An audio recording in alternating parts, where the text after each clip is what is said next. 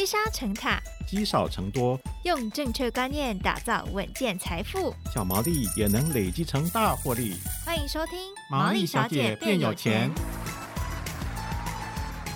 Hello，大家好，欢迎收听《毛利小姐变有钱之存股高级班》的最后一集，我是笑鱼。不知道大家都已经抓到了存股重点了吗？好公司哦，其实蛮多的，在生活中也有很多提供服务的公司，他们感觉上也都是不错的存股标的。所以在今天呢，我们在这一集会手把手带大家来认识、了解这些民生类股还有电信股的特性哦。这也是很多朋友们很喜欢存的标的哦。那么在今天邀请到的是《金周刊存股助理电子报》的总编辑谢富旭总编好，小雨你好，听众朋友大家好。好，所以我们说民生类股蛮多的嘛，比方说像电信啦、保全呐、环保、瓦斯、油吧这些很多很多。对对。所以这类的股票，它们的特性大概是什么样？他们的所谓的民生类股啦，哈，它比较不受景气循环、景气好坏的影响，而且它的产品或服务是属于刚性的需求，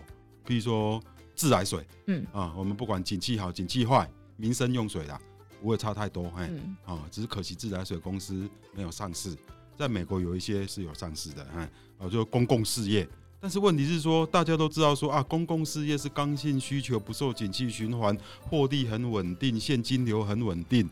问题是大家都知道了，嗯，所以现在的台湾的民生类股，其实八成以上都不适合投资，哎，都不适合存股，而且不是现在而已，三年前就已经不适合了。我们那个所谓的存股风潮啦，已经持续十几年了。哦，啊，所谓的存股啊，哎，或是透过投资股票来充实它的被动收入，这不是我们今天上这个节目才开始的事情，这十几年前就开始了。嗯，所以民生类股已经被拱得非常的昂贵了。那这昂贵也不是今年的事，也不是去年的事，其实在三四年前就是这样了。嗯，所以在三四年前，还是有很多所谓的专家达人一直在推荐民生类股，但是这三年来，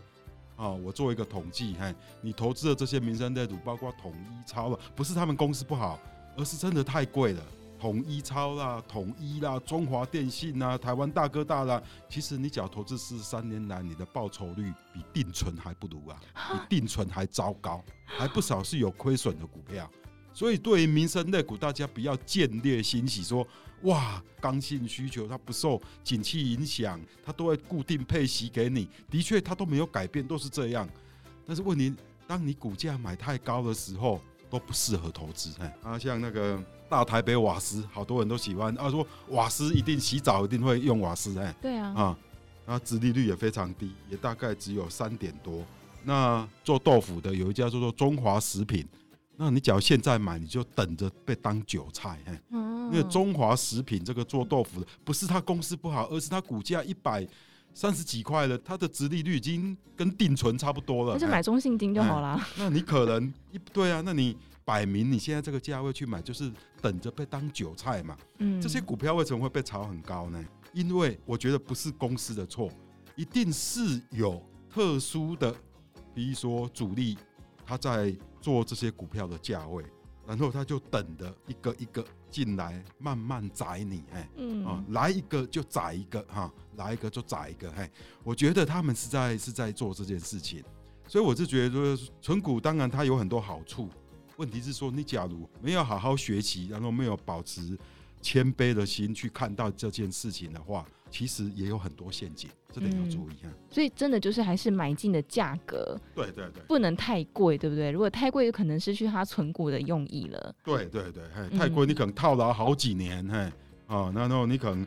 领的股息都不够你赔价差，嗯，而且这个还不打紧，嘿，你每天看他在那边，你心里又非常的难过。你的精神情绪的成本，那怎么算呢？嘿，嗯。啊，你因为哇，我那个买，譬如说统一超，这三年来大概虽然没亏什么钱呐，你心情不好，那你心情不好，你比如说你孩子找你下棋，你也不想跟他下棋，你就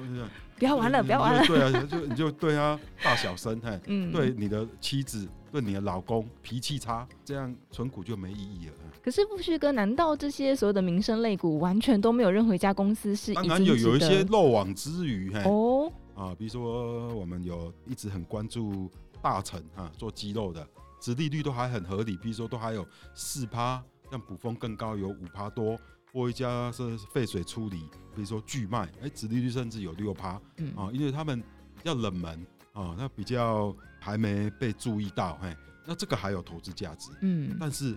八成以上的都已经不适合了，至少在这个价位是不适合的。其实有一家叫做信实，是新贵公司，嘿，哦，啊，它股本很小，我记得才两亿元的股本，很小，很冷门，每天成交只有五张、三张的，嘿，这个都没有被注意到，而且它的殖利率也可能有五趴，这种可以，嗯，因为它是台湾最大的清洁外包公司，它的员工有四千人，哦，它是包括我们的高铁啊、台铁的场站呐。当然，它最重要的就是桃园国际机场，还有那个科学园区的很多公司的清洁工作都是由它来负责。嘿，像这种也是获利很稳定的公司，因为为什么呢？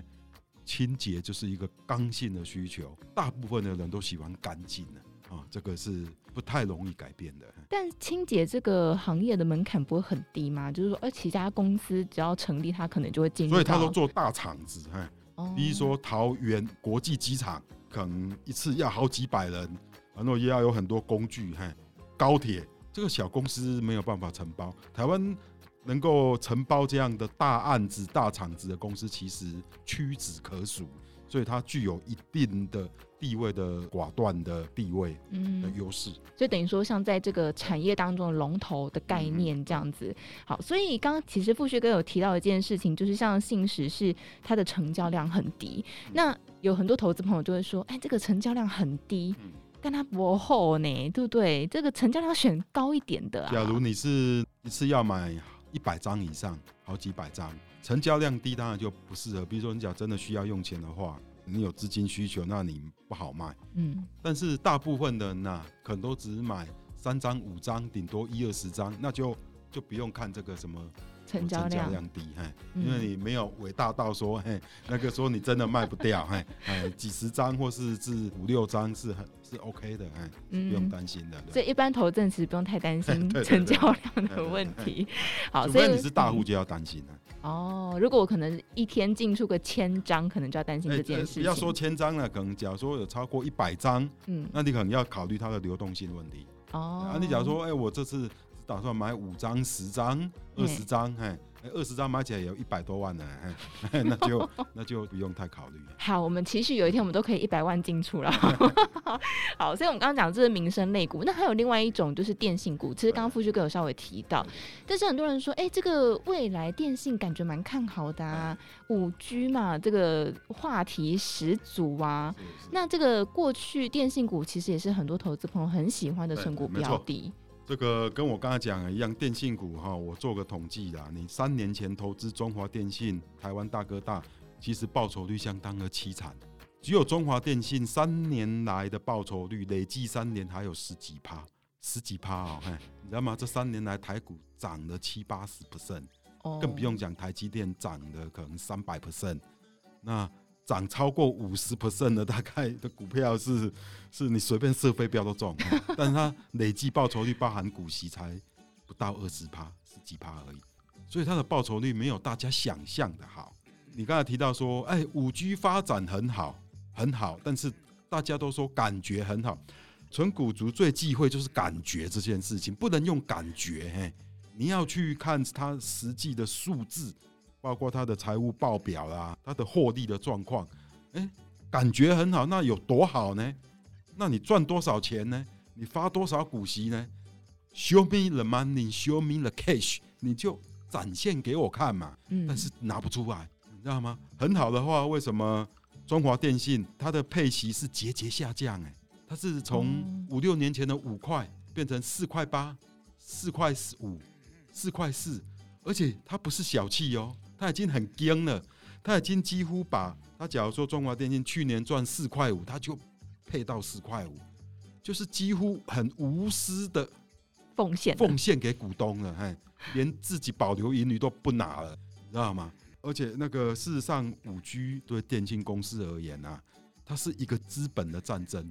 以去年是五 G 元年啊，本来中华电信每年砸在这个设备上的钱，每年大概是三百亿到四百亿，因为五 G 去年跳到六百八十几亿，今年可能也到六七百亿，所以它现在是两头烧，你知道吗？一方面又要支付股息，它只要股息不支付那么多，股价会大幅下挫。那我这个五 G 建制又在烧钱，那大家想说，哎，五 G 商机很多啊，那商机很多，大家想想看，五 G 你用五 G 之后，你本来月缴一二九九好了，那因为你用五 G 有变成一六九九吗？大家都不敢，你知道吗？哎、恐怖平衡，甚至还降价，哎，都有可能，哎，所以这是事实，哎。那这种事实，很多媒体、很多专家不愿意去面对它，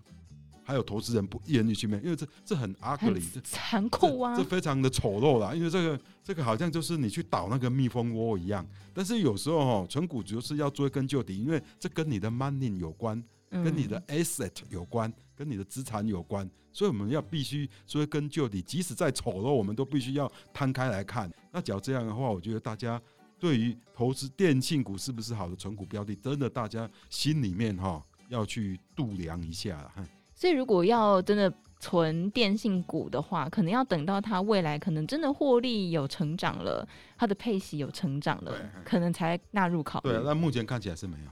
哦，或许五 G 会有新的应用，或许不知道嘿。但是目前就是还看不出来。嗯啊，就是说，我说，就是存股，就说要实实事求是嘛，眼见为凭。那五 G 在媒体上啊，或是在法人报告上啊，描绘的远景都很好啊，比如说那个什么自驾车呃，生产自动化，或是我们的观赏什么棒球赛事，可以好多角度嘿。但是他们到底会不会变成电信公司真正的 cash、真正的 profit 进来？哎、欸，还真的需要蛮长一段时间观察。这个大家要三思而后行。可是像富旭哥，我们刚刚知道说，这个民生类股其实富旭哥不太推的原因，就是因为他可能已经广为人知了。很多人就会担心说，好吧，那像这个五 G 这个题材好了，等到它发酵了，等到它股价上来了，它的获利上涨了，它的配息成长了，我再进去会不会太晚呢？我现在如果这样子进去，不是等于有点像是逢低布局吗？没有，但是纯股族哈。觉得最重要的就是他在乎是说我的资金哈，我投资下去，嘿，我获得的股息报酬的效率，我希望说，比如说我一百万，那我一年能够收个，比如说六趴七趴，跟收租一样，所以他不太会在意说啊，我赚股息之后之余，我还希望我买这档股票能够一年涨五十趴。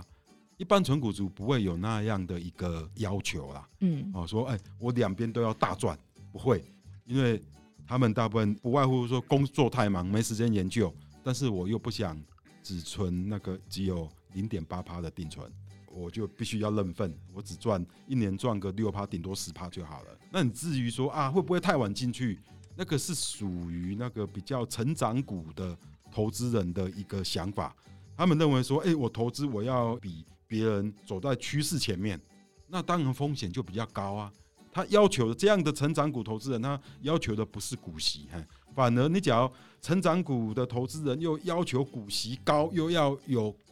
成长，那反而常常会打架，常常会落得亏损、两面不是人的一个境地。哈这个要分清楚，你是什么策略，就要成长股就有成长股的策略，存股就有存股的策略，要泾渭分明。你只要互相打架，那你就是跟你的钱过不去了啦。我觉得很多投资朋友可能都是在这个泾渭其实不太分明啦，都混在一起讲，对不对？我存它，但是我有期待它股价要成长，是这个。没有办法同时做到，比较困难。好，所以呢，如果说有想要投资这个民生类股、电信股的朋友，刚刚我们呃富旭哥都有给大家一些提醒了。那其实如果说从初级班一直听到现在，朋友相信对你来说，可能在你的口袋里面都有一些名单出现了。所以很多人开始会说：“诶，可是我的本金可能不太够，我想要让我的本金可以大一点，投资速度可以快一点。”所以在之前，其实富旭哥有分享过，就是后来在呃。您比较成熟，在投资策略比较成熟的时候，开始会用去借房贷来投资股票，感觉上风险很高，因为贷款嘛，大家都不太喜欢贷款，这个可行吗？或是说要执行它的一些前提是什么？是是，你当然讲的没有错，借钱投资风险很高，啊，那假如是说这个命题变成借钱来做存股投资啊，哈，把它更精准、更具体化的话，那这个风险你知道在哪里吗？嗯，其实最大的风险是自己，是自己，不是市场。为什么呢？因为我觉得你要说扩大杠杆，从房子去借，有几个先决条件。第一个，你确定了，你能够借到低利率的贷款，而且那个利率就是至少啊要低于两趴以下。这样你做起来操作压力比较不会那么大嘛哈，嗯、你借两趴，但是你可以投资在六趴，那你这个价差就有四 percent，那所以每一百万大概每年你稳定的话，大概会有四万的套利的空间啊，这是一个。第二个先决条件就是说，你要有对所谓的存股投资这个获利模式，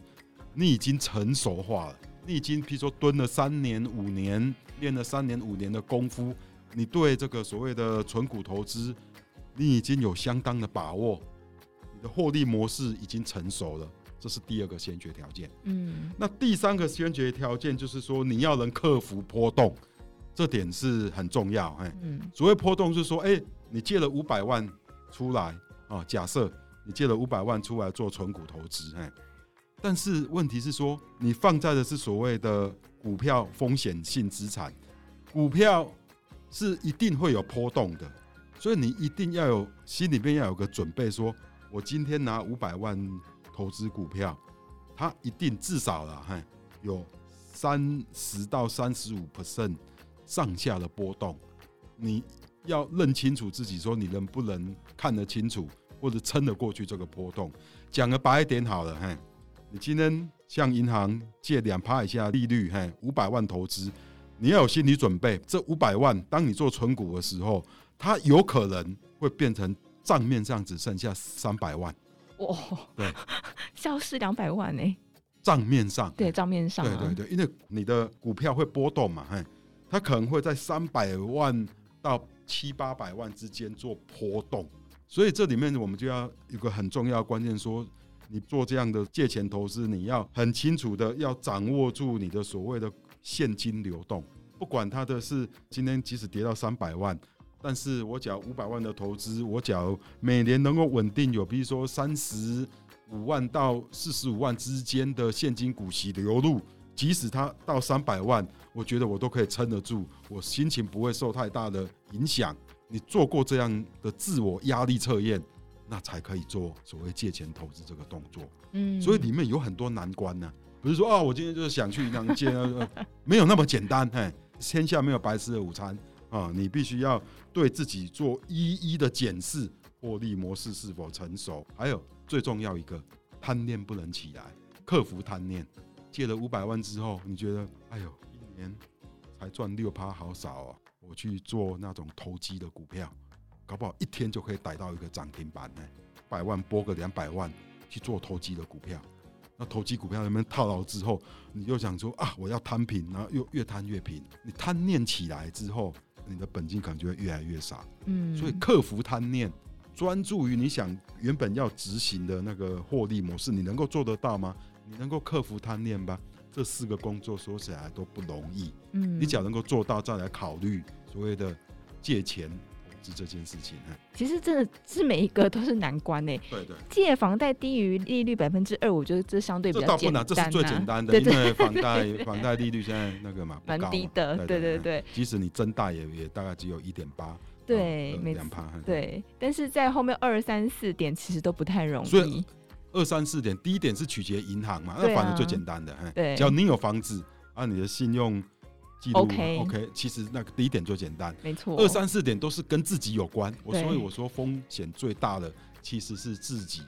而不是市场或是别人。真的，所以真的都要对这个获利啊，还有存股特性啦、啊，都要一定的了解程度，还有包括自己，还有像刚刚富旭哥说到的这个压力测试，你能不能承受那样的波动？很多人都是在投资看到账面上亏损。五百变三百，就开始乱了方寸，对对，好，开始随便乱投资哈。所以这个些呢，都是在如果你想要把本金扩大，去借钱出来做投资的话，你要先对自己做这四点的一些测试，确定 OK 了，你再做这件事情哦。那事实上呢，呃，稳定自己有一些方法啦，在富旭哥这里有一些账表可以提供给大家，两账一表，分别是现金股利进账表、个股买卖进出表跟生涯投资计划表。所以这个表其实是很重要的，对不对？对，尤其哈，更重要的是顺序。大家哈、嗯、做股票哈，大部分都不管是你用那证券公司提供的那个，就是你的账户来看，大部分都是这样，哎，嗯，哦，这也是一种记账，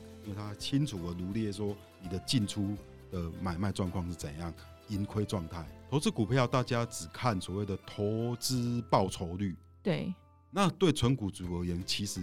这样是不对的。其实你只要只看投资报酬率的话，你就刚才我讲的那个第三个考验，哎，市场波动来的时候，你没办法承受，嗯啊，那要面对这个市场波动，我觉得就是你第一个要看的表是自己做的所谓的现金股利进账表，就是说，哎，我这今年买了六档股票。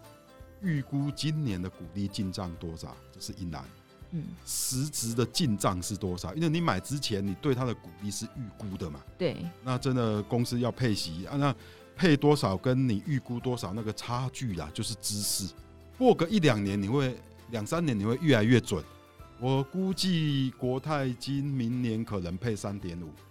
哎，他讲明年配呃三点三。哎，我误差百分之五之内，已经算很准了。啊，刚开始你可能会预估的落差比较大，这个就是来观察你的知识有没有精进。哎，哦，对对，那就是说这个现金股利记账表，你要清楚的说，你今年可以领多少股利，这个掌握住之后，哈，比如说，哎，当你的投资部位，比如说我现在账面上好亏损二十万，但是你今年股利进账五十万，其实那你就不用太担心了，因为你说实在的，账面的亏损即使赚你也。没有办法拿出来花，对，除非你真的把它卖掉了。但是股利进账那个是真金白银，真的是 cash，这是你提款机按一按，钱就会跑出来的，那是真的钱哎，那是你可以来丰富你生活的钱哎，不是虚的，虚的是账面上会波动哎，但是实的是那个现金股利啊，甚至还要扣税的这个实的，所以我觉得我们都是投资后，常常都是避实就虚啊。那其实我们存股族不是这样，要就实必须，嘿，要看实在的进账，嘿，嗯。那至于那个，我觉得第二个重要的就是你的生涯理财计划表，这点哈，就是你的一个战略的大方向，嘿，就是说啊，假设我今年拿一百万出来投资，那我的目标是说一年我的资产成长十五趴，那明年底呀，哈，我要变成一一五，然后在第二年可能就变成一百三十二万。第四年变成一百五十一万，这是你设定的一个目标。那你这个就要检视说，哎，那我每年我有没有达到这个目标？股息加资本利得有没有达到这个目标？哎，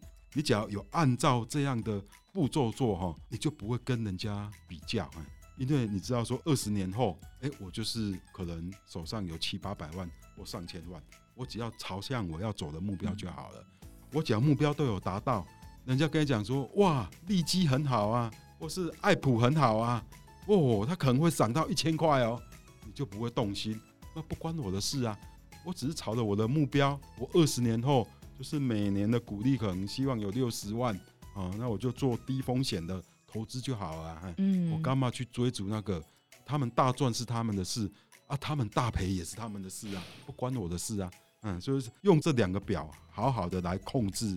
你的那个，嗯，那至于说大家最最关注的所谓的投资盈亏表，我是觉得看看就好了，嗯，那是账面上的嘛。嗯，纸上富贵概念，好，所以这呃两个表呢，就是现金股利进账表，这是第一顺位嘛，所以再第二个就是生涯投资计划表，哦，这个是很重要的，大家透过计表呢，可以很清楚自己的现金流向，哦，你的这个到底投资的获利状况如何，更重要的是你可以设定你的目标，往它的目标迈进。其实，在前几集，富旭哥也有教我们，就是呃，每一年可以设定的股利成长百分之十这样的目标来前进啊。所以呢，我想如果大家有兴趣的话，也可以把我们过去所有的节目再重新听一遍，相信大家都会有所收获。好，那么在今天的节目当中呢，如果喜欢我们节目，请记得订阅，给我们五颗星。假设有想问的问题，也欢迎你留言给我们。今天也再次感谢《今周刊存股助理电子报》总编辑谢富旭，谢谢富旭哥，谢谢，谢谢。